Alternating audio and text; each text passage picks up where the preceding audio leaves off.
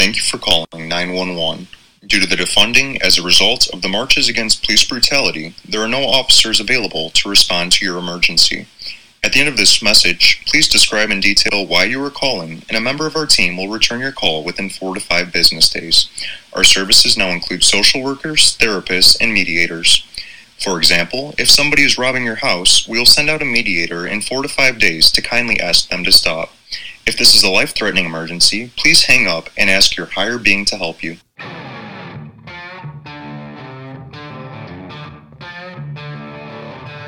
Hello, ladies and gentlemen. Welcome to the On Point Podcast. I am your host, Pastor Greg Locke. We like to talk about faith, family, and politics. And speaking of the word politics, can you believe what you just heard, ladies and gentlemen? How ridiculous. And uh, that's a little bit of a sampling of what a 911 call could actually sound like if Minneapolis, Chicago, New York, and other major cities have their way with defunding the police. We will send out a social worker, a lawyer, an arbitrator, somebody to come into your house and ask the people to kindly leave and stop pillaging and stealing everything that you have. We are living in a day when people have gone psychotic, they've gone buck wild crazy, and here we are at a place where we are trying to get rid of the police departments. We talked about this just a little bit on the last broadcast, but these people are serious.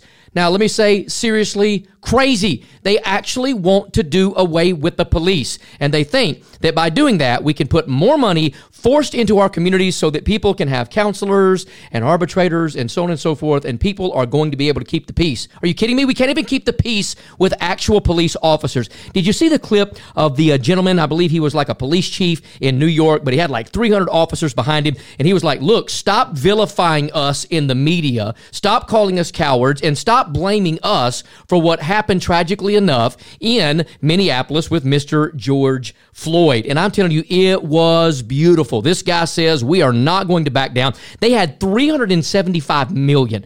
Now let that sink in for a minute.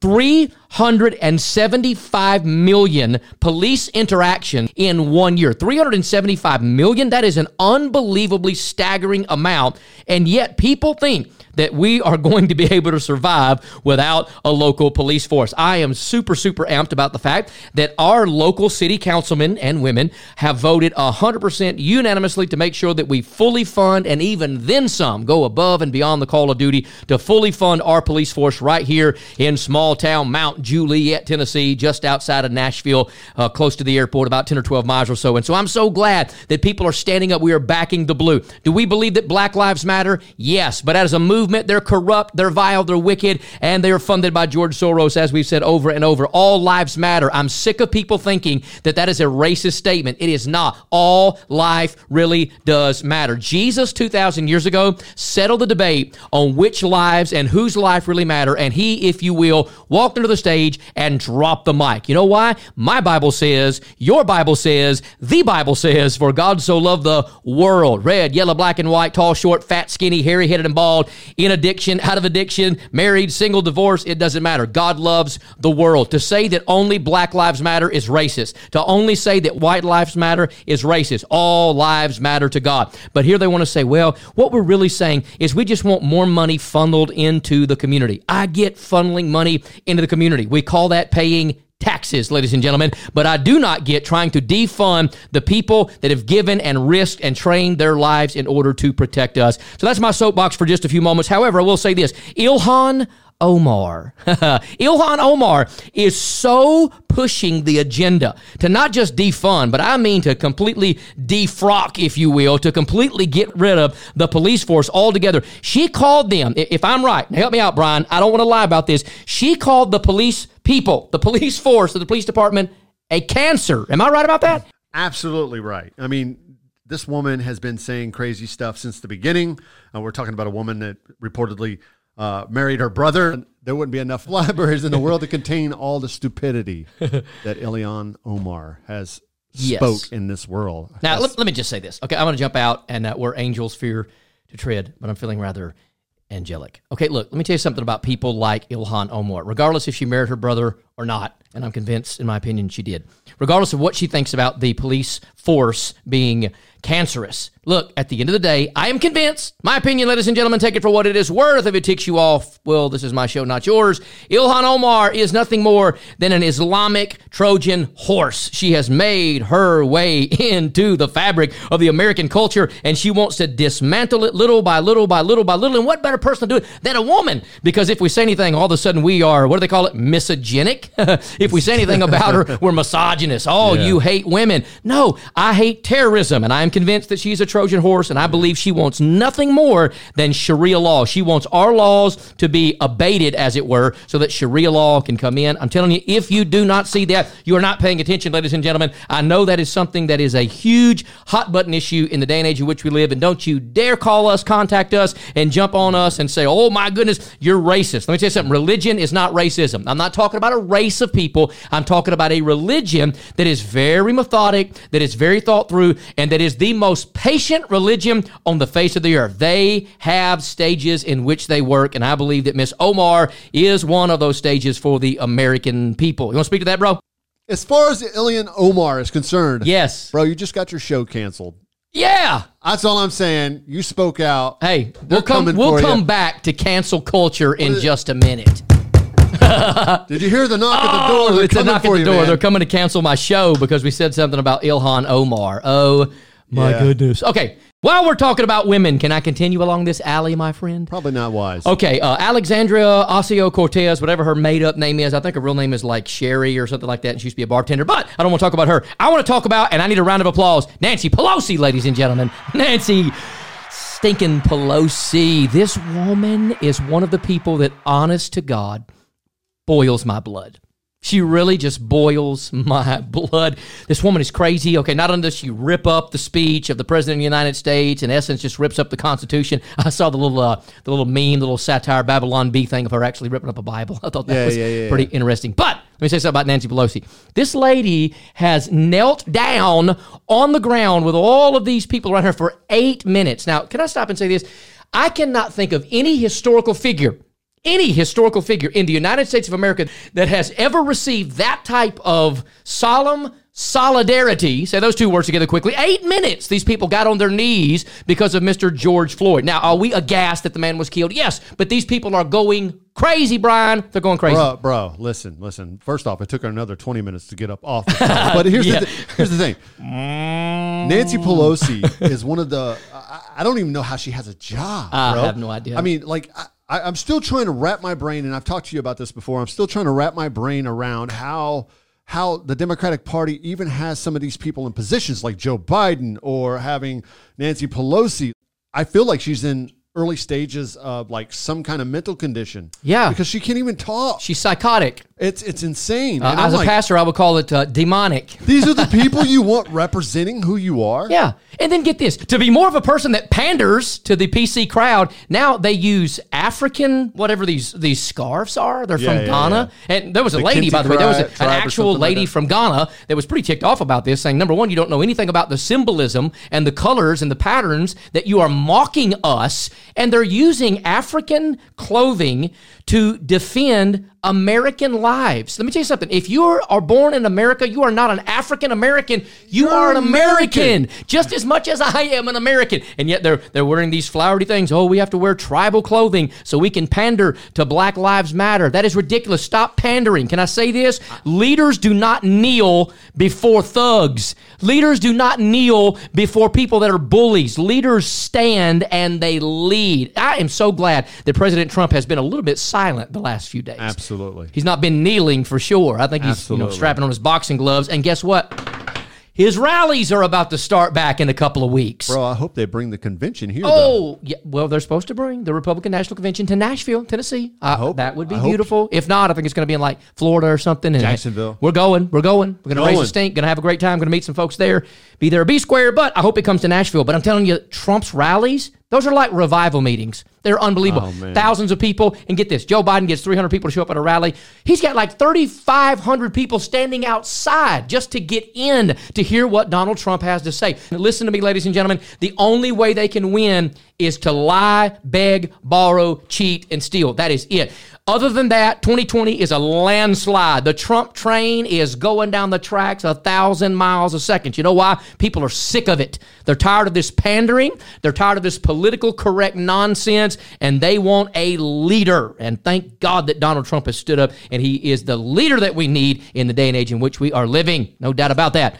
Dude, Donald Trump is amazing in the sense that he's he's not quick to respond. Now, now I can't speak for his Twitter, but Yeah, true. I can speak for the fact that you know he most most PC kind of leaders that are trying to like be on the trend train and trying to get out in front of stuff so they can virtue signal and get all Yeah, the attaboys and that's atta, girls and stuff like that and empty words and, and things like that. Yeah. The economy coming back, they're they're they're dreading this. Yes. The economy's going to soar back. Number it's one. booming right now. Coming Number back. two, when he comes out with his agenda and his reforms and everything that he's had time to think about, have discussions about, he didn't just jump right out there and say, "Oh yeah, yeah, Right. yeah," try to get the vote.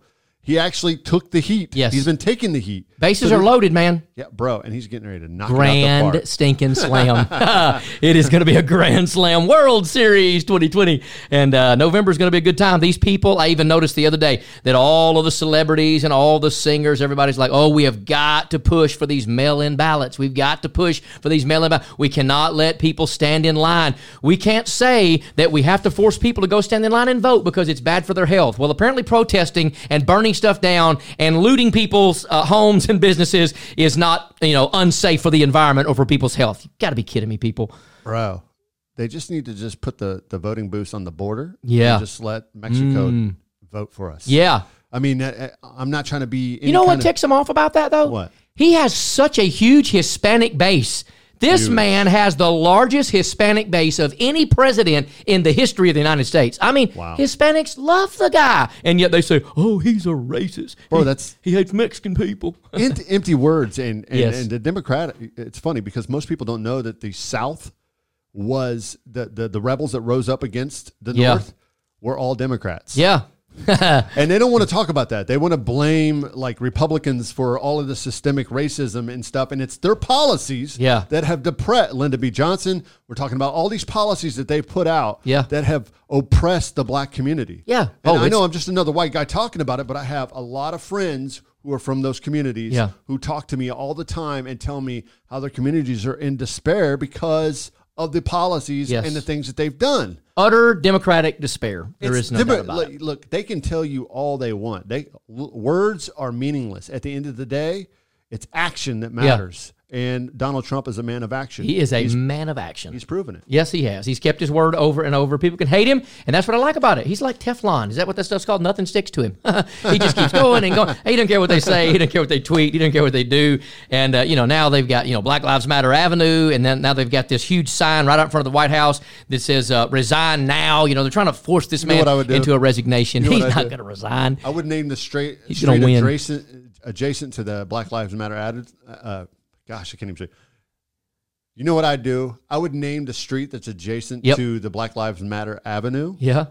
called Blue Lives Matter Avenue. I would just I would just put it right there. Trump then, Train Highway. And then it should be Pennsylvania Avenue should be renamed uh, Yeah. All Lives Matter yeah. because they do. They would love that. I know. Which, guess what? That brings us back around to knock, knock, knock. We're going to cancel your show. Let's talk just for a second uh, on this little bit of a shorter broadcast about the cancel culture. I'm tired. I'm canceling the cancel culture. Okay. Eh, Oh, we're going to cancel your concerts. Of course, COVID's canceled most of them. Gone we're going to cancel your show. It's going to cancel Gone with the Wind because it's too whatever Confederately slave driven. It's a movie 120 years old for Pete's sake, ladies and gentlemen.